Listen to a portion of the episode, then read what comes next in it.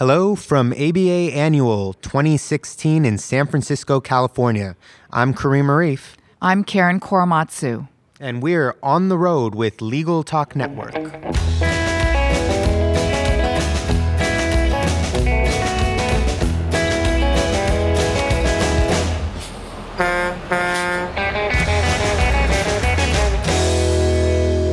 Well, thank you so much, Karen, for coming on the show with us. We're on the road today, and it's a pleasure to have you with us. Today, we wanted to talk a little bit about your story and kind of get into uh, some of your thoughts on what's going on in today's world. Are we better off? So, I wonder if you could start by telling us a little bit about yourself, your story. Well, thank you uh, to the ABA and inviting me to speak to your audience. Uh, this is an exciting uh, opportunity. Even though I am not an attorney, uh, I promote attorneys and and also encourage young people to go to law school. I'm Karen Korematsu, and I'm Fred Korematsu's daughter. My father had the landmark Supreme Court case, Korematsu versus the United States, mm-hmm. uh, that uh, challenged the uh, military orders and the constitutionality of the Japanese American incarceration during World War II. Absolutely. And in 1983, through evidence that was found in Washington, D.C. by Professor Peter Irons and um, Aiko Herzig-Yoshinaga, who was doing research, they found the evidence that proved that there was no military necessity. At the time of my father's Supreme Court hearing in 1944, the Department of Justice had lied to the Supreme Court, had altered evidence, and destroyed evidence. So tell us a little bit about how that affected you. I mean, growing up in this kind of situation, what did that mean? What what was it like growing up in this? Well, my father was born in Oakland, California, so he was an American citizen, and my brother and I were both born in Oakland, California. However, uh, you know, this is soon after Pearl Harbor. So we just you were just like any other kids. We grew up in a in in the East Bay in a in the southern part. Um, most of the families were Caucasian, and we did get bullied in in um, in school. So I always hated the the photo of uh, the bombing of Pearl Harbor on December seventh because the teacher would throw it up and you know talk about how awful that Japan, uh, Imperial Japan, had bombed Pearl Harbor and how many lives were lost. And um, I mean, certainly that was you know that's a tragic you know story. But the kids would blame us for the bombing of Pearl Harbor. They would call us racist names. They would say, mm-hmm. "Go back to Japan. You don't belong here." And and so that was the environment that my brother and I grew up in. And however, we never said anything to our parents. We we didn't even say anything to our teachers. Uh, you know, to this day, we call that bullying, right? And at that time, that's not what was you know ever discussed. It was like the the kid in the schoolyard that wanted your lunch money. You know, that was being bullied, so to speak. So it was not until I was a junior in high school uh, studying U.S. history that our teacher had assigned a little paperback book for each of, our, uh, the students to read in the class, and the assignment was to get up in front of the uh, the class and give an oral book report. My friend's book, Maya, was called Concentration Camps USA. Mm-hmm. And she gets up in front of the class and then starts talking about the Japanese American internment. And I thought, wow, that's interesting. What's that about? And then she was went on to say there was this one man who avoided the military orders and it ended up to be a landmark Supreme Court case called Korematsu versus the United States. Oh, that's my name. I'm right. saying to myself. Yeah, absolutely. And I have 35 pairs of eyes turning around and looking at me, and I'm shrugging my shoulders, thinking, well, that's some black sheep of the family because she, Maya didn't say Fred Korematsu. She just said Korematsu versus the United States. Right. And so after class, I asked her, I said, Maya, what's this about? She says, well, this is about your father. And I said, No way. Somebody would have told me. You weren't aware? I wasn't aware. So I go home and I confront my mother and yes, that's about your your dad. And then I get the standard answer, you know, wait till he gets home, mm-hmm. you know, and ask him not only did my father uh, have um, housing discrimination, he also had employment discrimination, and sometimes worked two jobs and didn't get home until eight o'clock at night. So Absolutely. obviously, you know that's a long time after three o'clock in the afternoon. Yeah. And when I asked him about it and told him what Maya had reported that day, he just said to me, "It happened a long time ago, and what he did he thought was right, and the government was wrong." Wow. It was that clear and simple. It wasn't complicated. And I could just see this hurt go over his face. And I, I was so close to my daddy, I couldn't ask him any more questions, except to the point today, I did ask him, Can you vote? Yeah. Because I knew voting was very important to my parents. They would study the ballot, they would discuss it. And so I, I just want to take this opportunity to remind everybody to vote. But the irony to also to the story is my younger brother Ken, who is four years younger than I am, Right. found out about my father's Supreme Court case the same way in high school. Really? Yeah, we didn't have dinner talk, obviously. right. They just didn't want to bring it up, I guess. well, they were waiting until we got older. Right. That was the that was the answer when I asked, and it is a, a complicated uh, story, and I don't think my father he just didn't know how we would react. Right? You have a federal. You found out your dad has a federal prison record. What does that mean? And I I didn't know what that meant. Right. Uh, and the only thing I I did realize was several years later, he my father wanted to uh, obtain his real estate license for the state of California, and he had gone to the community college and studied, and then took the test and uh, and passed it with flying colors. And then you have this form that you have to fill out, and it says, you know, do you have a prison record or any type of felony record, and uh, even misdemeanor, and and and they, you, you know, he said yes, checked it yes, and so therefore he could never uh, receive his uh, real estate license, which he was really disappointed because he wanted to help those people that also had problems with trying to, to buy a house. Right, my father always had to buy a house through a third party. He never could buy a house on his own because no one would sell anybody who was Asian American. Wow. Now, you hit on a lot of really interesting points and specifically reminding folks to vote in this election. I think that really brings us into the present right now where we're seeing, at least from what I can see, a lot of similar type of rhetoric of blaming Americans who look like these foreigners who have done, I mean, tragic things to U.S. citizens and really blaming the American citizens for that. Do you think we're ending up in a similar situation today as we were back then? Yes, and I think even worse, uh, if if that's even you know possible. It uh, the parallels between the Japanese American uh, World War II incarceration and what's happening now to you know the Muslim, Arab, and Mensa community in general is appalling. It, this is the 21st century, and we we have been you know coming to this point of fear mongering of of bigotry of you know just racial prejudice to the point that even children are afraid to go to school you know i've been told stories of, of muslim children who who don't want to go to school because they've been told that isis is going to come and get them Yeah. or they've been bullied and being blamed also.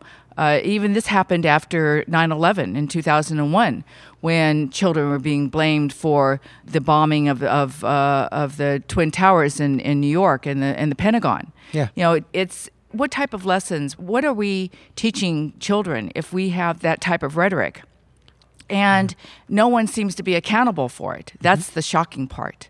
So that's why through the Fred T. Korematsu Institute that I founded in 2009, we focus on education, Right. on on K through 12 education, so that uh, you know teachers can go to our website korematsuinstitute.org, which I'll give a plug now, and sign up for teaching kits for free because not only do we teach about Fred Korematsu's fight for justice and the Japanese American incarceration of World War II, but how it relates to our issues today of national security, of racial profiling, of immigration. Hmm. And you know, it's important. We've seen by the discussions that I've been having lately that we need to start educating children when they're in elementary school age. And that's why we have lesson plans for elementary, middle school, and high school. And then I also work with higher education and speak to uh, universities and law schools because obviously we have not learned the lessons of history. We continually make the same mistakes even after 9 11, my father's Supreme Court case, was cited, Korematsu versus the United States, as a possible reason to round up Arab and Muslim Americans and put them in American concentration camps. Yeah. Last year in November, the Roanoke mayor of Virginia cited Executive Order 9066, which is what President Roosevelt issued to incarcerate 120,000 people of Japanese ancestry. Two thirds were American citizens Absolutely. and put them in American concentration camps. That was 2015, and he's citing the executive order as a good document. It is not a good document. And next year is the 75th quote, you know, anniversary of Executive Order 9066, and we we need to to recognize that that document for for what it was. Um, in fact, the Smithsonian were having a special event at the American History Museum in February, around uh, February 19th, which is Day of Remembrance. And, w- and I would encourage everyone to go and see that exhibit. They're going to bring out this executive order and also the other artifacts of some of the items from the incarceration camps. It's actually eerie the way the way you talk about these documents and your own experiences. Uh, being a Muslim American myself, who grew up, born and raised in California, grew up, I completely understood everything you were saying immediately, having lived through the tragedy that was 9/11, being blamed, receiving racial profiling, and having people talk to me a certain way, bully me, deal with these things, and just kind of growing up in that environment. So it's eerie that you say it's it's similar to what it was. It may even be worse. And I guess I wonder, what are we supposed to do? What what can we do at this point to try to avoid the mistakes of the past? We need to make people accountable for what they say. Okay. And also, we need to challenge people when they make these negative statements All right. to speak up. My father said to stand up for what is right and don't be afraid to speak up. Mm-hmm. So when someone is saying something against you or other uh, Muslim and Arab Americans or the MEMSA community or even African Americans or Latinos, because we have we have all kinds of issues in this this country where we have not addressed racial healing, and if we don't Yes. if we don't address racial healing in this country, then we're never going to to get to racial equity. And so, you know, sometimes it's one to one. And you know, one of my favorite stories is, is speaking to a kindergarten class of five year olds All right. and a first grade class of six year olds. And I had to learn how to speak to these young people in terms that they would understand. And I learned to, to use the words, you know, fair and unfair. But I explained to them, you know, what had happened after the bombing of Pearl Harbor, how this whole group of Japanese Americans, including children and anyone who was ill, was removed from the West Coast, removed from their homes. They lost everything. They could only take with them what they could carry in two hands, about 50 pounds each, and ended up in these desolate, well, first in horse stalls, because mostly that's where they were put up and down the, the West Coast. And, you know, my father said, you know, horse stalls are for horses, not for people, because they smelled like manure, they were Right. whitewashed, they, you know, there was dysentery, the, the food was bad, there was no privacy, they lost their dignity. Now, that's not that's not right. And and so when I was talking to these children and, and explaining to them, you know, what had happened during that time, I had this five year old say to me, So what you're saying is that we have done nothing wrong, we have to go to prison camp, we don't know how long we're going to be away, and we can't take with us what we want. Is that right? And I said, Yes. Wow. And I had a hundred five year olds and six year olds go, Oh. Wow. To the point where even children can get that so easily. It seems it seems counterintuitive that we're in a situation where it's not being addressed. Exactly. And that's what's so outrageous. Absolutely. If five year olds and six year olds understand what, you know, the impact of these types of, you know, bullying and discrimination and prejudice and, and, and all that that goes with it, then why can't adults? And you know, we all need to work together. And what I try to promote to students, especially, is this we're diversified, right? We keep telling everyone we're a melting pot. We come from all different walks of life and, and different countries. And, you know, at, at the end of the day, though, we are Americans. Yes. What does it mean to be an American in this country? What does our citizenship mean? And even if you're an immigrant, as citizens, we should be helping those people that are immigrants and those people that are also facing these types of abuse. Wow. So, in discussing, you discussed racial healing so we can reach equity. If we're in a situation that we don't begin racial healing soon, do you think we're on the brink of another internment incident?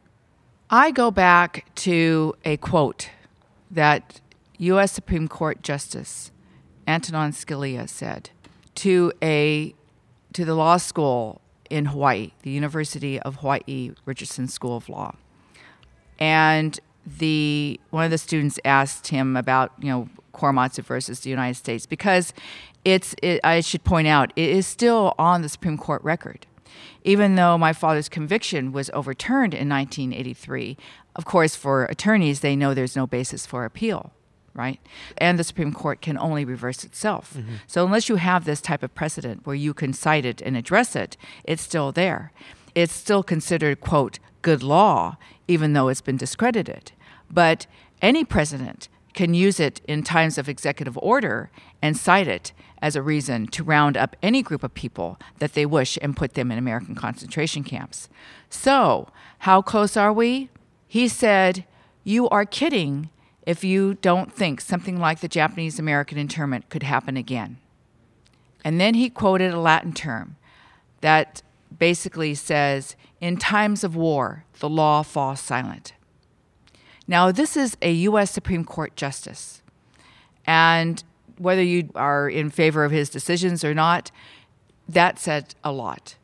And that's what we need to be reminded of that we can't assume that it will never happen again, that we need to make sure that we have those safeguards to make people accountable. At least now, the difference is we do have other organizations that can speak up if something like this does happen, because that's what happened after 9 11. Whereas in the time of 1942, there really weren't those kinds of organizations. Sorry. But we all, you know, my father loved to speak to attorneys because he knew that, or he had hoped that at least all of you had learned about your civil rights, that you studied constitutional law, and that you would be bound by your oath to protect our civil liberties and the Constitution. This cannot be taken lightly. And you know, even if you side with one political party or another, at the end of the day, that the law is is we need to uphold, and we need to be sure that we educate our attorneys to have that you know critical thinking, to have that sense of right and wrong, and to to know that at the end of the day, justice is important for all. Absolutely. I've heard that quote about the law falling silent, and the one I read specifically added, it shouldn't at the end. That's right. Thank you so much for being on the show. Just before we wrap up, if our listeners would like to get in touch with you, how can they do so? Uh, they can uh, send an email to info at korematsuinstitute.org uh, or go to the website uh, www.korematsuinstitute.org. And like I said, they can encourage you know, people have children out there, encourage their teachers to sign up for these teaching kits, and uh, and they can uh, get a hold of us uh, that way. We're in San Francisco at the uh, Presidio Army Base, which is very ironic because that's where General John DeWitt helped to issue the exclusion orders for Japanese Americans to be incarcerated. So it's come full circle. But I I want to to show that education really is is important and to remind everyone, as my father said, don't be afraid to speak up. Wow, thank you. Well, we've reached the end of the road for today's On the Road Legal Talk Network episode. I want to thank our guest Karen Korematsu for joining us today, and we want to thank our listeners for tuning in. If you liked what you heard today, please rate us on iTunes. We'll see you next time for another episode of On the Road with Legal Talk Network. Thank you so much.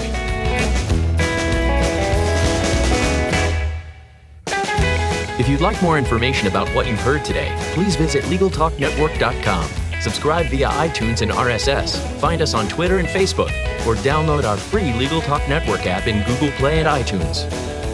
The views expressed by the participants of this program are their own and do not represent the views of, nor are they endorsed by, Legal Talk Network, its officers, directors, employees, agents, representatives, shareholders, and subsidiaries. None of the content should be considered legal advice. As always, consult a lawyer.